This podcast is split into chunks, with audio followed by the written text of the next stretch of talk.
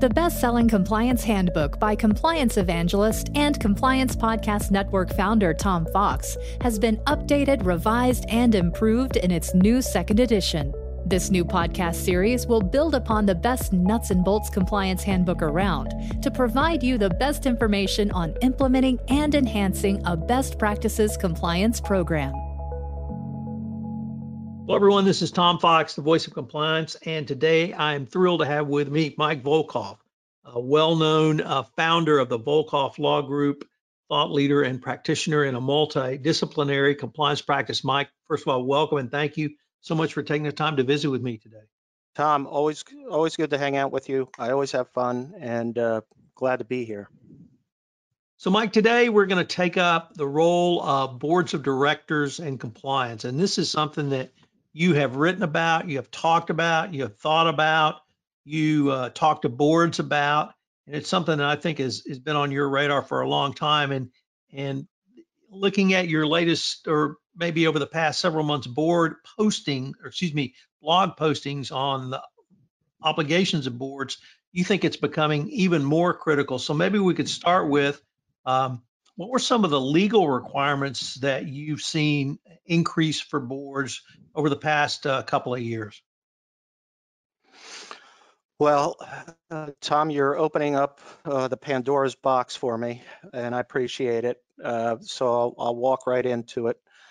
Um, this is, and I think it, it, this grows out of a frustration of seeing sort of uh, enforcement af action after enforcement action after enforcement action and I always ask myself a question, where was the board? What was the board doing and, and how did this happen? And sometimes they even get involved, like in VimpelCom FCPA case, they even get involved in the misconduct or a BizJet uh, FCPA case. But even stepping back from those sort of obvious cases, um, what I what concerns me is we've seen a revolution within governance uh, from the, below the board in terms of compliance and ethics and all the way up to the CEO. Um, and I think we're due for the revolution uh, in terms of board accountability and governance. And that's coming, and I think we're going to see uh, seismic changes in that. Now, the legal analysis and the legal framework for how we get to that, I'll, I'll discuss in a little bit, but I just want to talk a little bit what I sort of see from a uh, 30,000 foot level. Consider this, that this year, uh, one out of 12 companies suffer securities class action suits. Insurance companies end up paying a lot of money for that, and insurance companies are getting tired of that. Uh, they also they used to lobby Congress to reform the securities regulation, you know, the secu private securities actions and they've gotten as much as they're going to get in that area. And so now I think that ultimately insurance companies, the government, other pro, uh, shareholder interests are going to push boards to become more accountable and better at their jobs. It's going to change uh, from a job where, you know, sort of the old CEOs went and sat and, you know, got a bunch of money and sat on four boards. That is going to change. And the first and most significant impact, I think, has been the rising level of risks that companies face. Let's face it, we have climate change, cybersecurity, safety, environment, anti-corruption, fraud, privacy, sexual harassment. These are just some of the issues that they have to stay on top of. And I think that what we're going to see is that the old defensive model, which was built, eh, you know, with the help of the, you know, whatever you call them, the white shoe New York law firms, defendant defense counsel there, corporate counsel, uh, built around uh, Delaware law, which was the duty of care, the duty of loyalty, the duty of good faith. Uh, and these are well-established principles uh, that have sat there and protected um, uh, protected board members for years and years. And I think we're going to, and we've already seen the breakdown of that in the breakdown of that is occurring in two ways. One, which we can talk about a little bit later, is the case law in Delaware in terms of class actions relating to board performance and obligations with regard to ethics and compliance. And the second powerful force is the government and the Justice Department in terms of pushing boards in terms of their uh, role in uh, ethics and compliance. But we always start with that duty of care, duty of loyalty, duty of good faith, which is well established, but frankly, behind which uh, boards have hidden for years with the help of good defense, good lawyers. The um, Delaware Supreme Court has really evolved over the past 18 months and specifically around board duties that started in the Caremark case. And there, the, the Delaware Supreme Court said a board has to uh, be a part of the management of a compliance program. They really didn't articulate it much more than that.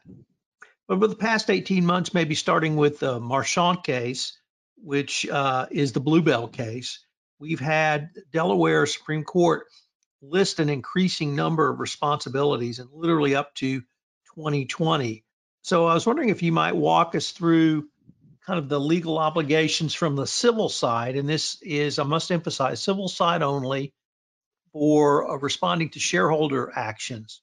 Uh, so we started with Caremark, but we're we're really far beyond Caremark. And how has that legal obligation then dovetailed into what the the regulatory obligation or what the Department of Justice has been talking about as well?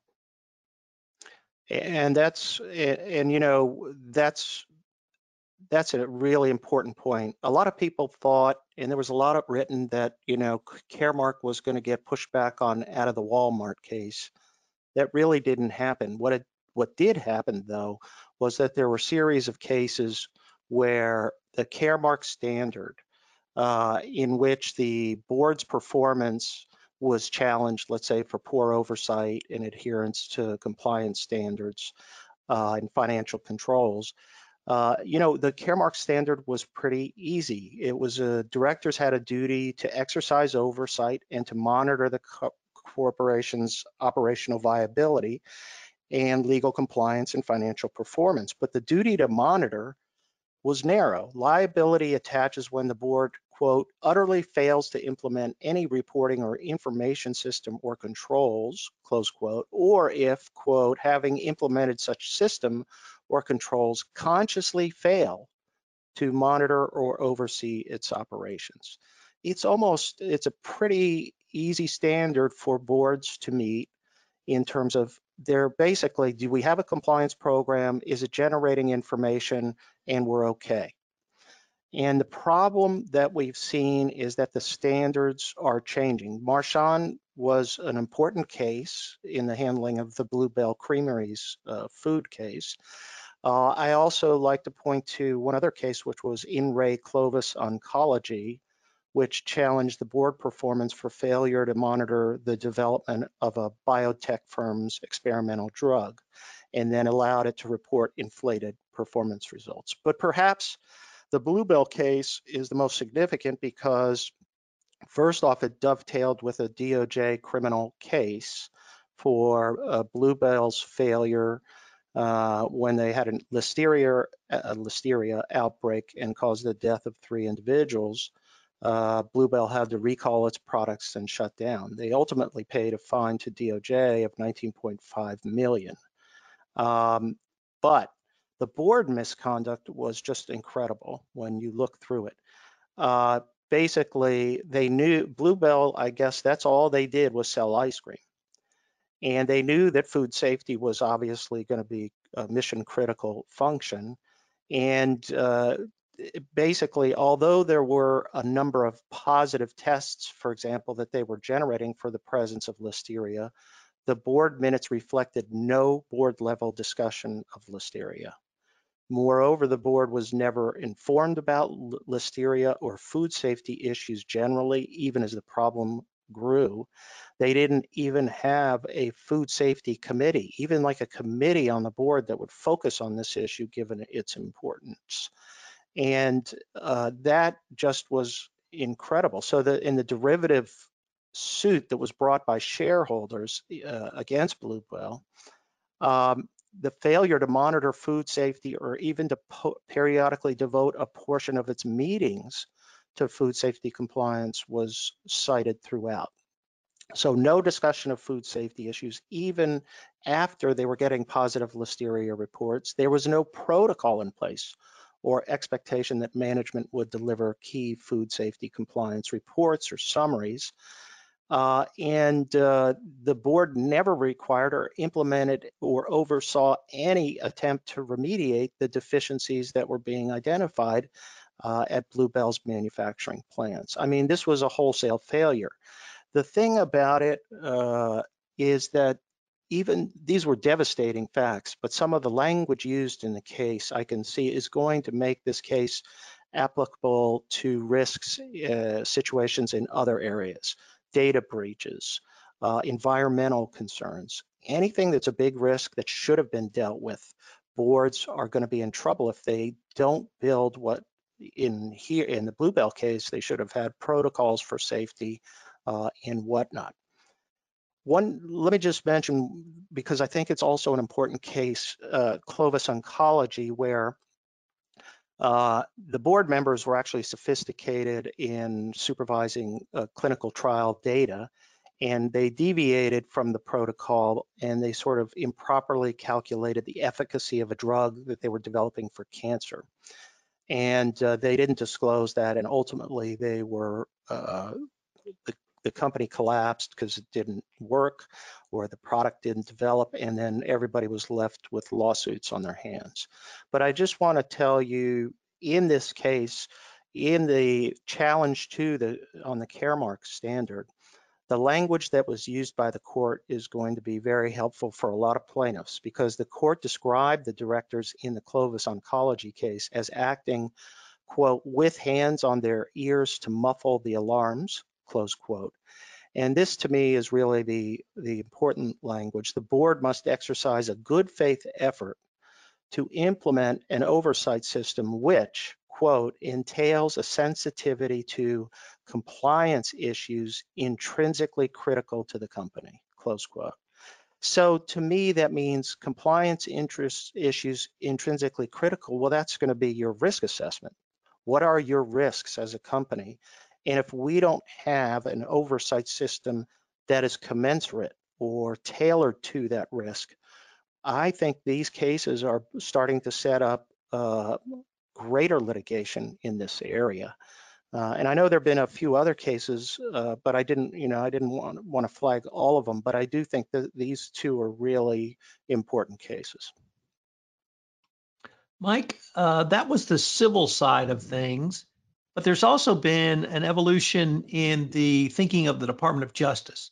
And I wanted to raise two cases with you and uh, get your take on them. The first one was Goldman Sachs, where, uh, as part of its remediation and indeed settlement with the government, it sought to claw back certain uh, bonus payments made and compensation payments made to executives who were either involved in the 1MDB scandal or uh, had oversight uh, over it as part of their role as executive in Goldman Sachs. That's number one. And then number two was a case that uh, literally came out about 10 days ago involving Boeing. And there, as a part of the settlement, the uh, settled via a deferred prosecution agreement, Boeing created a product safety committee. Uh, now we can perhaps talk at a later time how inane it was that Boeing did not have a product safety committee on the board because they make products that when they fail are catastrophic failures. But they put a product safety committee on the board and part of the remit was product safety. Part of it was uh, remit overseeing government relations and government applications and licenses. So now we've had over the past three or four months two uh, huge uh, settlements out of the fraud section, Goldman Sachs FCPA, Boeing fraud, where the government either agreed with the companies creating a uh, committee on the board or directed the company to create a, um, a board committee dealing with high risks for those companies. And I was wondering what your thoughts were around the DOJ evolution and how, if you see this really dovetailing with what you saw and described on the civil side of things from the Delaware Supreme Court. Well, that uh, I think you've hit the nail on the head in terms of DOJ has now brought, I think, uh, the full, well, maybe not the full power that they can bring, but they have definitely brought uh, some higher levels of scrutiny here and they're holding boards uh, accountable. And I think it's been through the years as they've, you know, ramped up enforcement, not just in FCPA, but, uh, you know, auto safety cases, the uh, obviously the Boeing case as well. Um, uh, and I think they're recognizing, um, and maybe part of it is just uh, leadership thought, and they follow all of that as well, and it, it gets incorporated into some of their ideas. But let's take take a look from the guidance that they've put out in ethics and compliance and evaluation of uh, corporate compliance programs.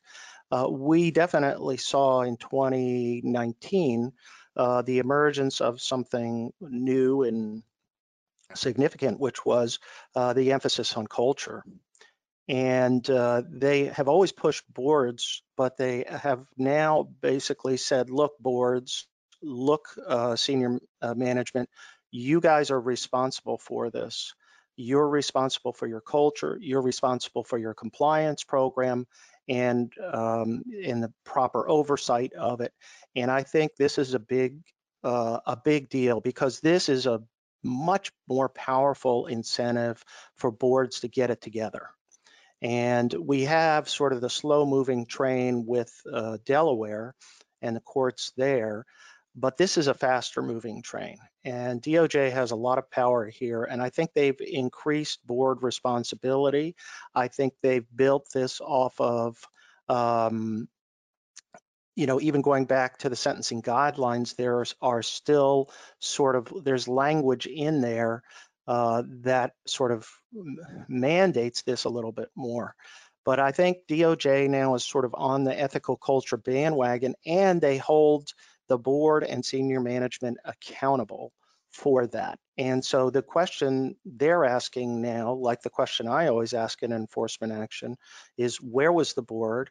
Where was senior management? What was the board doing with regard to compliance? And, you know, we've also seen an increased um, awareness of the issue of root cause analysis. And what's interesting uh, in the Boeing case is that Boeing had a pretty sophisticated root cause analysis program that they did through their you know internal complaints internal investigations but nonetheless was defective in this case and uh, it seems to me like a pretty basic requirement that they should have had a product safety committee. And, uh, you know, I don't know what's going to happen with the collateral litigation that's going on, but I'm sure that uh, part of their answer to justice is also going to serve them in the collateral litigation as well. But going back to your point about accountability, I think we've seen two cases with high level malfunctioning Goldman Sachs is perhaps, in my view, is still the most important FCPA case that was ever brought. It was right in the core of the purpose of the FCPA, and it was just rampant, blatant corruption. Uh, I think DOJ was shocked at the um, recordings that they ultimately secured from high-level uh, manager, senior management, at which um, people there were uh, aware of the misconduct. It was reported to them, but they didn't do anything about it. So now I think uh, the clawback, uh, and one just brief aside on the clawback, Gary Cohn, the uh, head of Goldman Sachs, uh, who was also at um, uh, in the Trump administration, the former president's administration, um, is the only individual fighting the clawback, of course. Um, but uh, all the others have agreed to the clawback uh, in terms of Goldman Sachs. And frankly, I, in the scheme of things, I still think it's a slap on the wrist uh, to the amount of the clawback, given the amount of money that Goldman Sachs senior management and board get paid. Uh, but nonetheless, I think there's a valuable lesson here learned from the DOJ is going to push accountability here. And had Goldman Sachs not done the clawback, I wonder what would have happened in terms of the ultimate resolution of the case. But those two cases are critical now for holding boards accountable and for looking at the reforms that are done. Now, Boeing got a lot of credit for its reforms at the board level on down throughout the compliance program. And I think that people are going to be looking into compliance and the role of the board and senior management and interactions and uh, information that's flowing in that way. And that's going to become uh, even more important. Mike, if I could move now to the issue of a compliance committee on the board or a compliance resource on the board. What are your thoughts on should there be a compliance committee separate and apart from the audit committee? Um, and then what about having a, a, specifically designated compliance expert, whether it's uh, you or me or a former chief compliance officer or someone else who's a subject matter expert? Well, that's, you know what, that's a really uh, interesting issue. And I think what we're looking at now is the, the DOJ's evaluation factors ask three important questions with regard to board oversight. What compliance expertise has been available on the board of directors? Have the board of directors and or external auditors held executive or private sessions with the compliance and control functions? And more importantly is the third question. What types of information have the board of directors and senior management examined in their exercise of oversight in the area in which the misconduct occurred or, you know, in terms of looking at a potential violation? Uh, I think, um, number one, there's no doubt that audit committees often are so focused on Sarbanes-Oxley financial reporting issues that ethics and compliance sort of always comes at the end of the agenda. It's commonly been, I mean, this is pretty funny. It's, well, it's not funny. It's actually a little sad too, but almost always uh, compliance has to come in, make a presentation, and it's right before the board is ending its meeting and gonna go have drinks and dinner. And you can imagine the pressure that the compliance people feel to, okay, shorten it up, let's go. We gotta we gotta roll here. And that is a common uh, complaint that I've heard from compliance uh, people that we work with, uh, that the boards just don't spend enough time with it. They're more than willing, and many of the board members are finance, you know, former finance people, former CEOs. They love to look at that stuff and make sure Sarbanes-Oxley is complied with, their financial reporting obligations are carried out, and then at the end, okay, what about compliance? And that's why I think there has to be a separate compliance committee. That's why we need to have um, greater expertise on the board, uh, at least one person who has had prior experience in general in compliance and is familiar with it. Those are critical things. And frankly, I would make them the compliance committee chair and make them responsible for the oversight function and let them carry it out on a day-to-day basis. I think we'll see that first in the regulated industries, and you already see it in somewhat uh, in, but manufacturing industries and other things like that, they'll be slower to go come to this. But I do think it's something that's coming, uh, and it's already started. Um, because what's happening from the enforcement side is they're always asking the question, what information did the board get? What information did it request? What information did it review? And why didn't the board learn of this potential violation or potential misconduct? Uh, and did they ask the right questions to meet their duty of care in that sense? Mike, let me turn to um, probably the most difficult or one of the most difficult questions a board is going to face when it comes to a violation, and that's the decision to self-disclose. Um, you've you've helped guide boards through this question. How do you help a board understand their risks and help them understand whether or not they should uh, self-disclose? And then after uh, you finish that, if you could talk about if you do have a catastrophic compliance failure that has risen to the level of the board that that they brought you in to self help them understand what to do and you have made the decision to self-disclose, what's the board's role in an investigation of such such a matter? Well, those are those are really those are money issues. Those are big issues. Um, I do think that the department pounded the drums for many years on come in and disclose, come in and disclose, you'll get credit, you'll get credit, you'll get credit. And, you know, it, that we went through the FCPA pilot program and now we're at this corporate enforcement policy which applies across the board. And uh, it gives the chance to the company if they voluntarily disclose, if they remediate, uh, and um, and if they cooperate in the investigation, the chance to earn a not well, actually a presumption of a uh, declination, uh, meaning that they're not going to uh, be criminally prosecuted, and that's a valuable thing. There's no doubt about that. But the process of getting there is very costly, and um, what I I have been asked the question even when let's say I'll give you a hypothetical. I've been given, I've been asked the question, we found 10 bribes that were paid for a thousand dollars uh, and then, you know, a month and then it was stopped. And the question was, well, should we disclose that? And the question, and then my answer to that is let's balance the benefits versus the risks.